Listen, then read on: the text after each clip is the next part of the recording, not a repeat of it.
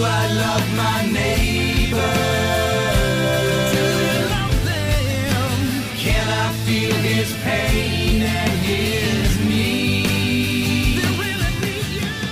Welcome to Freedom to Choose, brought to you by Just As I Am Ministries, giving hope to people caught in the devastation of addiction. In this series, Questions I'd Like to Ask God, Rich Kallenberg shares 10 messages about God who loves you more than you can imagine. A God that wants you to understand Him, and yes, a God that welcomes your difficult questions about Himself and the way He runs His universe. Rich found freedom 18 years ago from his out of control life of drug addiction and alcoholism when God found him. Break free from the chains that may bind you or your loved ones. Now, here's Rich on Freedom to Choose. Okay? And so she says that this happens and she has it in her research, in her uh, brain scans. She demonstrates, now here's what's interesting. She demonstrates the same is true if a hungry person sees food, showing, say, for a brain scan of a hungry person being shown a picture of a hamburger. Okay? So it's working the same way. See, we're all in the same boat, whether we're a drug addict, and we'll get into addict, all kinds of addictive things here in a second, but we're all in the same boat, okay? The scan reveals a dopamine rush. It just basically stimulates the release, release of dom- dopamine, and the more they release, the more they want the food. Volkow tells Safer, we always say, well, why do we have a problem with obesity in our society? And I said, we're surrounded by stimuli with which we are conditioned. If you like hamburgers, you may see that McDonald's yellow arches, and then the dopamine goes inside your brain, and you want a hamburger and you don't know why. You see? This may explain why there are so many obese people who just can't say no, no to food. Know, if it were easy to just say no, I think we would have no problem. She points to her own difficulties in resisting the things she likes, such as chocolate and coffee, that she sometimes can't resist. Now, here's the deal she knows she shouldn't do it, but she says, I'm a very wired person, so I shouldn't drink more coffee, but at some times I can't resist, she tells Safer. So, saying to someone, just say no, is magical thinking. She thinks, but we know different we know different. Now, let's talk a little bit about the power of thought. Because as we get into addictive behavior, we have to um, we have to first understand that we usually 99.9% of the time don't do anything unless we think about it first. I mean, every once in a while we go, yeah, I don't know what I was thinking. I guess I wasn't thinking, but for the most part. So let's talk about it. This is from Schizophrenia Bulletin. What you are thinking right now can actually change the chemical composition of your brain cells and the rest of your central nervous system. What does that mean? If you're sitting here right now thinking angry thoughts, you're teaching your brain to become an angry brain. If you're thinking happy thoughts, you're teaching your brain to become a happy brain. Are you understand what I'm saying? And this means physically changing the brain. And we're going to look at what happens to physically change it. Our brains form how much? A million new connections every what? Second of our lives. Can you comprehend that? Four million since I just said that. Your brain just, okay? It's in these changing connections that memory, 10 million since I said that, your brain just made. Okay? It's in these changing connections that memories are stored, personalities are shaped, and habits and what? Habits are learned. So you got all these connections going on, and this is how we learn habits. Habits are actually chemical reactions that go on in the brain, and this is what she's talking about when she talk, and this is what the, the, the book is talking about. That what you think changes the structure of your brain, what you do changes the structure of your brain. So, have you ever? I know I, I grew up in J Street over here in Lincoln, and when I used to walk to school, I used to walk to Glen Edwards Elementary School. I used to cut across someone's lawn like this, see? And it were a path in the lawn. And once you do that a few times, once you've got the path there, you don't really look anymore where you're walking because your peripheral vision sees the path and you naturally walk in that path. You, you with me? Okay. Now, what happens in the brain, and I'm not going to get real scientific because I don't understand it all anyway, so, uh, but I'm just going to show you what kind of happens. An action potential comes down the axon, okay? Activates the vesicles, the vesicles permeate, permeate the membrane, the dopamine comes out into the synaptic cleft, and then, for lack of a better word, lands on the, the next cell receptors are, are so, and that's the connection. And this happens over and over, and those connections are strengthened the more those, those, uh, those cells fire in the brain. To illustrate the best, and this is not actually what happens. What happens is when those cells fire, they actually strengthen and, and, and they become stronger and stronger. But to make sense in our minds, it, this works very well because, because, it, uh, because it does. It just works really well. Okay? It really does. Trust me. Uh, when I was about this tall, maybe seven years old, um, my grandfather owned a dairy outside of Lincoln here out on Garden Bar Road. And he had an old um, 57 GMC pickup. Four speed with, uh, what was that gear that would go real slow? Granny gear. Yeah, right. He had that granny gear, right? In his truck and he had and he had the dairy, right? So he had this huge flat field out there, okay, and and what he did was he had this huge flat field, and around that field was the road, okay, and what he would do was he had sprinkler pipe that he had to change. Okay, the old aluminum sprinkler pipes, like 20 feet long or so. And so he would put that truck in granny gear and then he would put me behind the wheel of that truck. And he would let that truck go. And it would crawl along at about a walking pace. And he would pick up the sprinkler pipe and put it on the truck as the truck went by. Okay? Now, let me ask you a question Who's driving the truck? Not the seven year old kid. Who thinks they're driving the truck? The seven year old kid. What is really driving the truck? The ruts in the road. You understand what I'm saying? And that's the way it is with us. Who's driving the truck? We think we're driving. We're not driving. It's the ruts in the road that are driving. Now, if they're bad ruts, we have bad habits that drive us. If they're good ruts, we have good habits that, that drive us. Are you understand what I'm saying? Okay? Now, these ruts can become very old, very deep, very encrusted, very hardened, and very hard to get out of. And that's where we get the saying, I'm in a rut. Literally, your brain is in a rut. Okay? So, not only does dopamine relay the sensation of pleasure, but it motivates our behavior via expectations. Now, once again, this is what happens. If the ruts are bad ruts, bad habits, they're hard to get out of, and we do what we like, and we like what we do. So when we are drawn away by our own lusts, the ruts are already there. That's what excites us. That's what motivates our behavior via expectation. That's what we do. Let's use an example of someone who has, um, oh, I don't know what kind of addiction. Um, somebody give me a behavioral addiction, gambling. A gambling behavior, that's a behavior. We'll talk about what kinds of addictions are here in a little bit.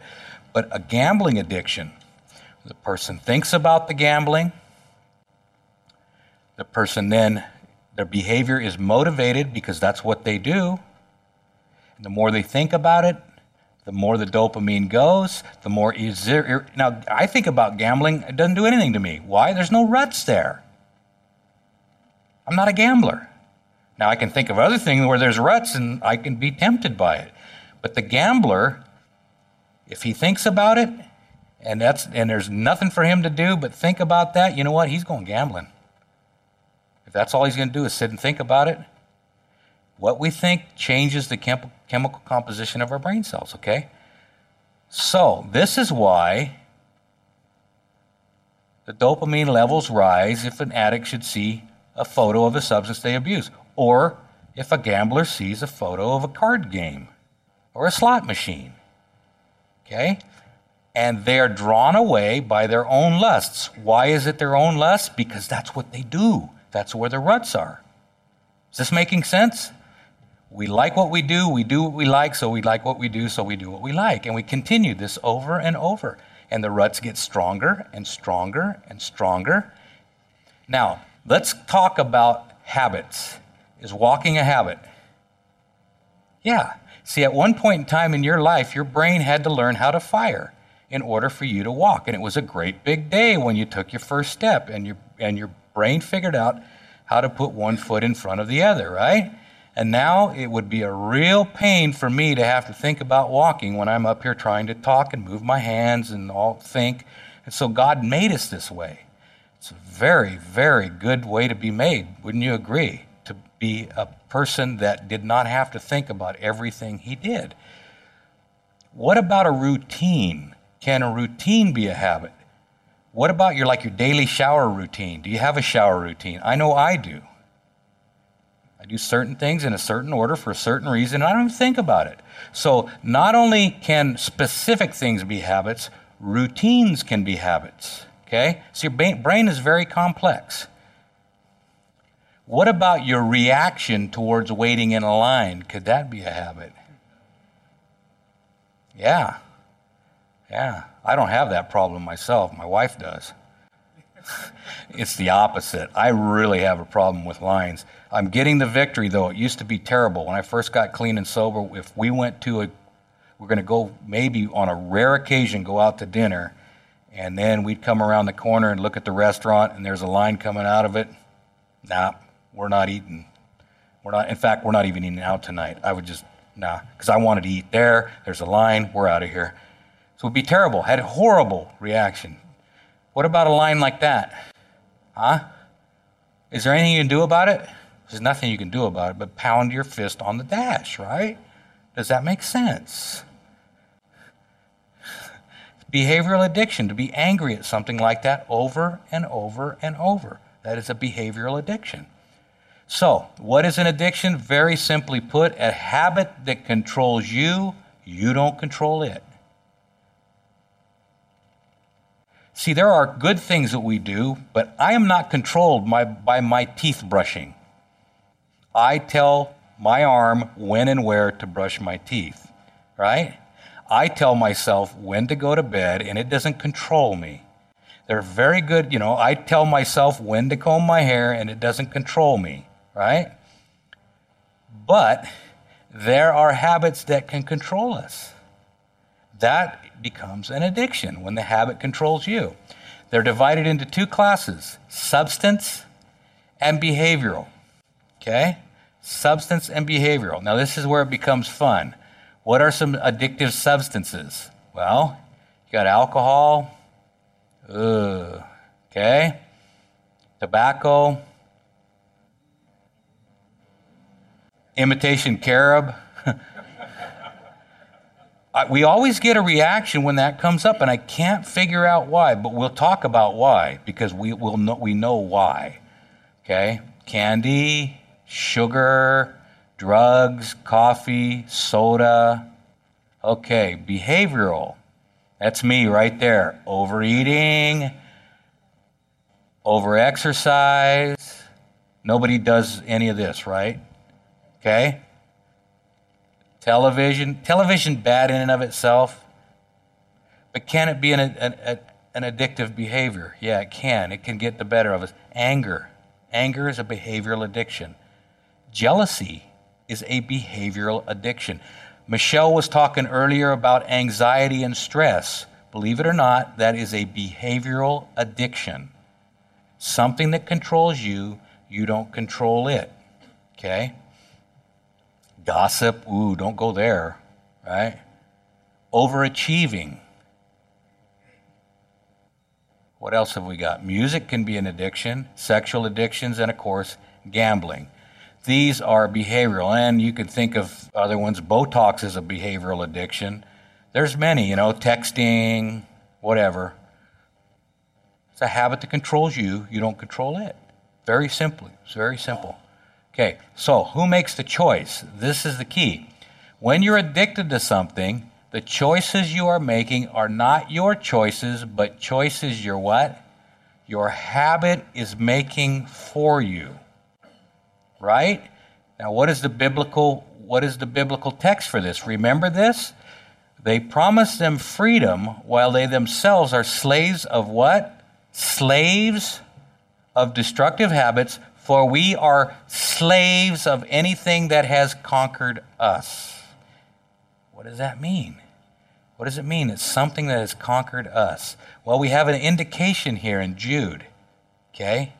We have a part to play in this. Jude 1 7 says, even as Sodom, Gomorrah, and the cities about them in like manner. What's that phrase? Giving themselves over to fornication and going after strange flesh are set forth for an example, suffering the vengeance of eternal fire. So,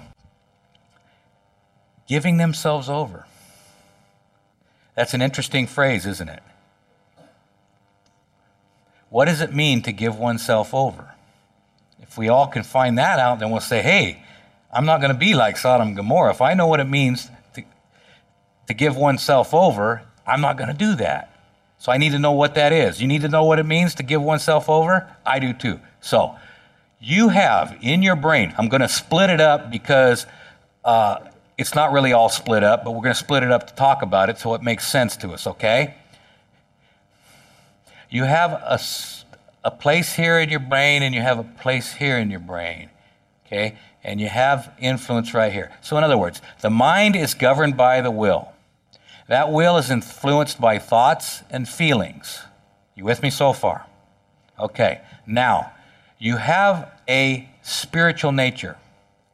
That's where you reason, that's where your conscience is, and that's where your center of worship is. That's where everything makes sense. Okay? But then you have something else down here. This is, this is uh, set up here by God to be a wonderful thing for a person. But the problem is, we have perverted that. Genetic vulnerabilities. We all have them. They're different for each one of us, but we have them. Basically, what are genetic vulnerabilities? They're selfishness. Okay? So, you have reason, and you have selfishness. Sensualism, materialism, and egoism. Lust of the eyes, lust of the eyes, lust of the flesh, pride of life. Okay? Three main things that pull at us. Always. Okay? The so called executive functions of the frontal lobes involve the ability to recognize future consequences resulting from current actions. Everybody get what I'm saying? You're constantly, your brain is constantly judging. What are the future consequences of my current actions? Should I say this to my wife or should I not? Maybe I'd better not say it because there's future consequences to my current actions. Right? Gentlemen, would you agree? That you watch what you say to your wife because there are future consequences of those current actions. Now, you when you're going to pull out in front of a car, you determine how far away it is and say, "Whoa, not a good idea." There's future consequences pulling out if that guy's only 100 yards away, right? You're constantly going through what am I going to eat? There's future consequences resulting from these current actions. Those are the executive functions of the frontal lobes to choose, choose between good and bad, override, suppress, unacceptable social responses. Sometimes you want to say something to someone in the heat of the moment, but your spiritual nature, your frontal lobe says, not a good idea. Don't do it. And you don't do it, and you're glad you didn't say something in the heat of the moment. In that, in that instance, the spiritual nature wins out. But sometimes the little switch behind the ear gets flipped, and you get angry and you say something you shouldn't have said because the lower nature took over. And we said, forget about the future consequences. I'm saying it anyway. Okay? So, what is this? Broccoli, isn't it? It's broccoli. It is. And what is this? Ah, smiles, moans, groans, happiness. Why? Why, with something like that, would everybody get excited, but nobody gets excited about broccoli? Huh? Why would that be? Our good old friend, dopamine. Okay? Remember, I said that the dopamine would go off if an addict even saw a photo of the substance they abused? Should even see a photo of the substance they abused. I'm not saying anybody abused that Sunday. I'm not saying that at all. But there's a reason why the dopamine went off. Remember, our, our behavior is motivated via expectations. Okay? Like drugs, sugar stimulates the release of what? Dopamine, a feel. And if we watched uh, Michelle's presentation the other night, it showed exactly what happens with that dopamine. A feel good neurotransmitter, among other functions, however, eating protein or other foods doesn't cause as big a rush of happy chemicals. So when you're eating uh, your carrots and your broccoli and your cauliflower, it's not going to cause a big rush. But something happens when you eat that Sunday. Sugar is somewhat unique. Now, this is from um, this is from Breaking the Food Seduction by Dr. Neal Barnard. Sugar treats, triggers the release of natural opiates in the brain. It also has a marked appetite driving effect. Okay? Once it touches your lips, sugar's opiate effects break through the dam holding back your appetite. An army of dietitians couldn't save you from the binge. The opiates are busily resetting all of your internal priorities. So not only are you getting a dopamine rush, but you're getting the opiate effect. Now let's see if this holds true. Have you ever been at someone's house for lunch or dinner and they serve you dinner, five course meal? Nice. And you're all done with the meal. And you're sitting back in the chair about half glazed over and you're full and you know it, right? And then what happens? She comes around the corner with that whatever apple pie, chocolate cake, who knows. And the first thing, logic and reason say, no, wait a minute, Rich, you're full. You already ag- agreed on that. Logic, but then you say, well, I don't want to insult the host, right? The hostess. Just give me a little slice right? Right? And after you eat that little slice, you could eat the whole pie. You know what I'm saying? It changes, it resets everything. And that's what's so dangerous about sugar. That's what's so dangerous. So, now, what does it mean to give oneself over? This is what it means to be free, right here. The brain says, Stop, I've eaten enough food, I've exercised enough for today. No, thank you, I don't need any more of that. Your brain, logic and reason are in control. Okay? Logic and reason are in control. This is called living according to the Spirit. The right amount of dopamine is gone through the brain chemical progression there. Okay, that's good. But what happens now when reason gets overridden by too much dopamine? Okay? Reason gets overridden by too much dopamine. Sugar, cigarettes, drugs, whatever, cause a rush of dopamine, the pleasure cell says, That was intense. Let's do it again. I really like that. Okay? This is what it means to be in bondage. The brain is demanding a certain behavior to make the body temporarily feel good, regardless of the long term damage it will do. You understand what I'm saying? This is called living according to the flesh. Now, we start liking the brain stimulation of the pleasure so much that we choose it more and more and more and more. Ruts, ruts, ruts get deeper.